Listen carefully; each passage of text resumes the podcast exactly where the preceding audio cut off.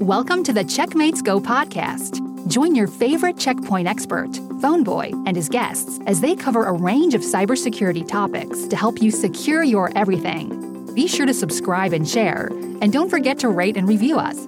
And now, here's Phoneboy. And welcome to Season 4, Episode 4. Five key traits of highly effective CISOs. In business across the globe, an explosion of connectivity has massively expanded digital footprints. Intellectual property, customer data, and brand equity are now wrapped up in the digital world.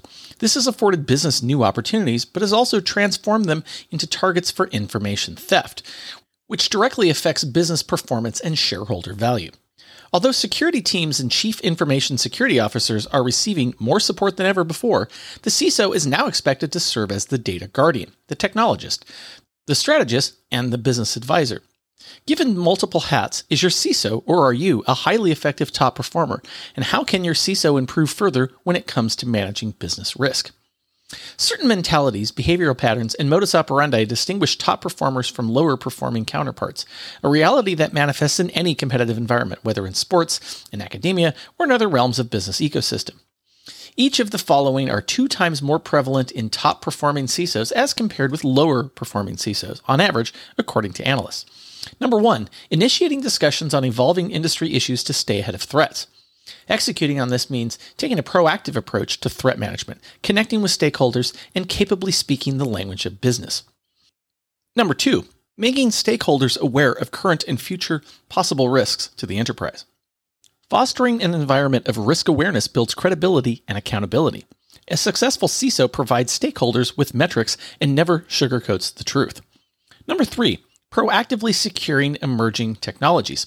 CISOs who focus on emerging risks become key drivers in the journey to security maturity and in achieving organizational security objectives.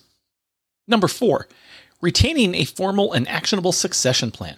Great CISOs align their planning with the needs, mission, and ambitions of the larger organization and make plans known to others. Number five, defining risk appetite via collaboration with senior business decision makers. Two out of three top performing CISOs meet with business leaders at least once per month. In doing so, top CISOs manage to carefully balance security needs against business needs. Survey results reveal that highly effective CISOs excel at managing workplace stressors. A mere 27% of top performing CISOs feel bombarded with security alerts, compared with over 60% of bottom performers. To help CISOs function at a higher level, CISOs need to keep a clear boundary between work and non work, set expectations with stakeholders, and automate security tasks where possible. Highly stressed CISOs are more prone to making mistakes, leaving for new opportunities, or moving a company towards a security incident. For a CISO, staying relevant and ready for action means embracing a business mindset. While the newly emerging BISO role is eliminating some pressure, a business mindset can assist a CISO in connecting with colleagues outside of the tech teams, and it enables high level business focused conversations. CISOs wall themselves into a garden if they're only able to interact with colleagues on a technical level. Understanding and prioritizing stakeholder agendas and goals will expand meaningful and productive projects, opportunities, and potential for positive impact. CISO success also depends on the team surrounding the CISO. A strong CISO will not be afraid to hire people who are more technically talented than they are. Rather, a strong CISO will fill the team with great, results focused, driven to deliver employees. Afterwards, puzzle pieces will fall into place, and organizations will likely see desirable outcomes. By 2023, 30% of a CISO's effectiveness will also be measured based on his or her ability to generate value for the business. Perceiving and communicating risk in terms of how it can provide a comprehensive advantage, lead to business growth, and result in revenue expansion will see a CISO through on a path towards future success. Six different types of CISOs and the environments they thrive in. The CISO's role is to protect the business from cyber threats, but oftentimes companies and CISOs alike aren't fully aware of the type of CISO that's needed for the job. The type of CISO needed depends on a variety of factors, from where the company is in its own life cycle to the type of data that it protects to the industry in which it is situated. In some cases, an appointment to the CISO role is accidental. A COO pulls the IT strategist aside and says how impressed that he she was with the individual's performance across the past year. Would you be interested in running cybersecurity? He or she says. We think you're the right person for the job as we scale the company. As the CISO's role develops, takes shape, and begins to support the organizational priorities, thinking around the type of CISO that a business needs will gradually crystallize. According to one global analyst firm, there are six different types of CISOs that a given organization may cycle through. The type of CISO that an organization needs might change as business evolves. Here's a breakdown. Number one, the transformational CISO. The CISO walks in as an energized leader with a three to five year plan. He or she enjoys setting micro goals, being efficient, serving as a strategic driver of business transformation, pushing past challenges, and achieving strong business outcomes. Number two, the post breach power player. CISOs of this type thrive in turbulence. After a breach, they're excited about rebuilding the company's security. These CISOs have the chops and confidence as to not mind becoming the punching bag for security concerns, spaghetti at the wall initiatives, and new security vendor presentations. Number three, the compliance guru. The compliance guru typically works in a highly regulated industry and is fluent in regulatory compliance lingo and legalities. Number four, the tactical operational CISO. Traits of tactical CISOs include focusing on opportunities within current programs, setting a vision based on existing technical drivers and current requirements, describing securities assurances, and working to understand a domain via red and blue teams. Number five, steady state or maintenance CISOs. This type of CISO isn't necessarily leading massive transformations right now, and that's perfectly acceptable. Security maturity may have been attained, and at present, it needs to be managed, optimized, and promoted as a strategic business enabler. This CISO needs to perfect architecture, but not procure products. And finally, number six, the customer facing CISO. This individual enjoys serving as a spokesperson for cybersecurity. In some cases, tech firms retain these types of CISOs due to their charisma, connection with, and appeal to customers. According to analysts, the transformational CISO is unlikely to thrive in a steady state company. Similarly, post breach CISOs are eager to contend with the aftermath of devastating data breaches and may be dismissed or want to leave after three years of cleanup. Organizations may need to transition into or out of divergent CISO roles based on operational needs. For example, after a post breach CISO departs, a company may need a tactical slash operational CISO or a steady state CISO to keep security humming along. In addition to CISOs, within the ever expanding security ecosystem, an increasing number of organizations are now hiring for BISOs. The BISO's mission is to coordinate security initiatives across the enterprise, freeing a CISO from some administrative or tactical responsibilities, allowing the CISO to closely focus on building security systems. A large percentage of organizations are short on cybersecurity staff. Do you need more people to oversee strategic, operational, technical, and budgetary aspects of data management and protection? Do you know what kinds of cybersecurity leaders you'll need next? Zero Trust Segmentation, a primer for CISOs. CISOs and network managers need to know which users can be trusted and whether or not a workload might be compromised. Simple network monitoring and a few scattered enterprise security measures are no longer enough. Architectural shifts to the cloud services, like AWS and Azure, along with the growth of SaaS, yes, and PaaS, the container revolution, and other technological transformations exacerbate the issue. These infrastructures are now everywhere. The assumption of inherent trust in your network is becoming more false than ever before. The same is true in relation to users and their devices, which are now everywhere. Devices can access sensitive data and applications through VPN or direct means. The rules of access have changed, and with that, risk exposure has increased. What's a network manager to do? One answer is for organizations to adopt a zero trust framework. As a reminder, the zero trust framework is not a technology, it is an architectural model. A subset of the zero trust framework is known as the zero trust network access model.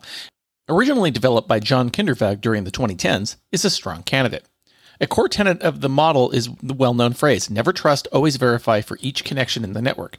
The concept ensures that no device, user, or workload should be trusted by default. It doesn't matter if the source is inside of the security perimeter. The Zero Trust framework is defined as the trust contract between the consumer and provider. This approach is focused on users, identities, and applications slash data workloads. Since its introduction, it has evolved significantly and is now a usable framework that provides IT and security with a chance to implement Zero Trust architecture in a pragmatic way. Zero Trust considerations. Assume that no portion of a network merits trust. Assume that a data breach will occur. The disappearance of inside versus outside means that we assume the existence of both internal and external threats on all components of the network. Zero trust is highly granular. Only the minimum possible access, i.e., least privilege, is granted to the smallest resource unit. Zero trust is dynamic. Trust is constantly reassessed throughout the interaction between the user and the requested resources. Zero trust is end to end. Security stretches from the requesting object to the resource requested. Zero trust is detached from pre existing classifications. Thus, the terms inside and outside the perimeter are meaningless in the realm of zero trust. Policies should be dynamic and should include more information than the locality of the end user. Organizations should take a default deny approach to security, meaning that users should never be inherently trusted but always verified. Zero trust segmentation should be centrally managed, a place to orchestrate the network. So, what are some of the benefits of zero trust segmentation? Well, number one, lower risk by discovering resources and increasing visibility. Organizations often fail to track what data they have, where it resides, and how it travels. Due to the high volume of new devices continually added to a network, IT and security teams commonly struggle to achieve 100% visibility. Zero trust segmentation forces the identification of any device or application on a network that attempts to communicate the device is automatically assumed untrustworthy. It is automatically disallowed from communications until its identity is verified. In turn, this allows security practitioners to understand what devices exist on the network and which aim to gain access. In addition, because data flows are mapped in a zero trust based approach to segmentation, ops teams obtain increased visibility into ecosystem weaknesses and risks. Number two, more control in a cloud environment. Security practitioners occasionally resist transitions into the cloud due to the seeming loss of visibility and lack of control. When a cloud service provider owns the storage space, organizations can only see and do so much to protect their cloud based data. Or so the thinking sometimes goes. Zero trust segmentation can assist with this. Zero trust segmentation works with any network. This includes public and hybrid clouds. Because Zero Trust segmentation is application and workload centric, security ops teams have a fair level of control over application workloads. In the event that users or workloads do not meet attribute recognition, the workload is barred from communicating. As a result, hackers then see difficulty in achieving east west lateral movements. Number three, lower breach potential. Because Zero Trust segmentation focuses on the pillars users, device, network, workload, and data. This allows security teams to identify and stop malicious data based activity more easily than before. The Zero Trust model enables the continuous inspection of workload deviations from the intended state. It prevents unverified workloads from communicating anywhere on the system. Any application or service is inherently untrusted until verification occurs. After verification, communication continues on a need to know basis. In other words, access remains restricted to those who require access. Creating distrust of devices decreases breach potential and overall security risk. It also minimizes potential attack cleanup and mitigation expenses, as there will be fewer breaches to manage. Number four, enabling compliance initiatives. Zero Trust is an enabler for compliance initiatives. A zero trust architecture can help auditors communicate directly with executive teams, helping to prevent extended business disruption and financial repercussions due to failed audits.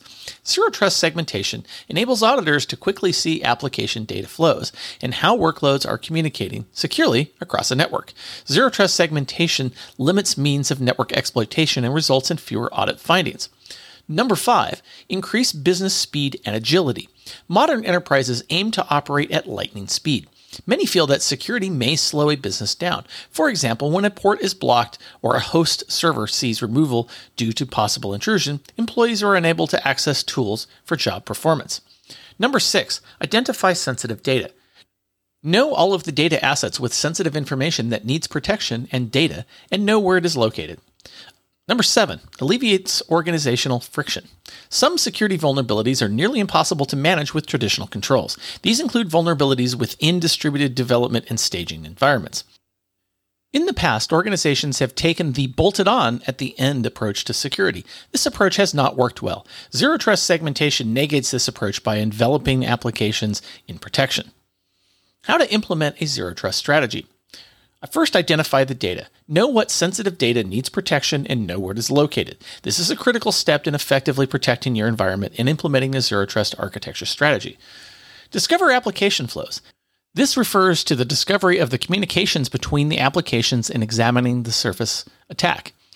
Define policy. Once organizations can clearly see application flows, the process of creating a zero trust architecture policy with a default deny standard rule becomes easier. It also becomes easier to define and spot macro perimeters such as those for specific applications. Enforce. In the past, enforcing a policy presented its own form of risk. Each policy change could result in network outages and availability problems for applications. With a test mode, this threat will disappear and organizations will be able to reach enforcement faster without risk of breaking applications. Zero Trust segmentation, when done correctly, enables an organization to track alerts for policy violations in real time. Organizations can enhance alerting with meaningful, contextual data, encryption of east west traffic in transparent ways, along with gaining full visibility throughout the application lifecycle. Monitor and maintain. Retaining and refining enterprise security and implementation requires continual effort. As noted previously, Zero Trust is not a technology, it's a framework and a process. Given the steps above, your organization should be able to implement Zero Trust segmentation with each new application in your enterprise. Eventually, you should be able to find the optimal workflow over time while following a never trust, always verify approach. Enforce security automation and orchestration. Only via orchestration and automation will an organization manage to maintain a stable, predictable, and reliable network security model. Thanks for joining us for this week's episode of Checkmates Go. Subscribe in your favorite podcast app, leave us a rating and review, and share with your colleagues on social media. And we'll see you next time.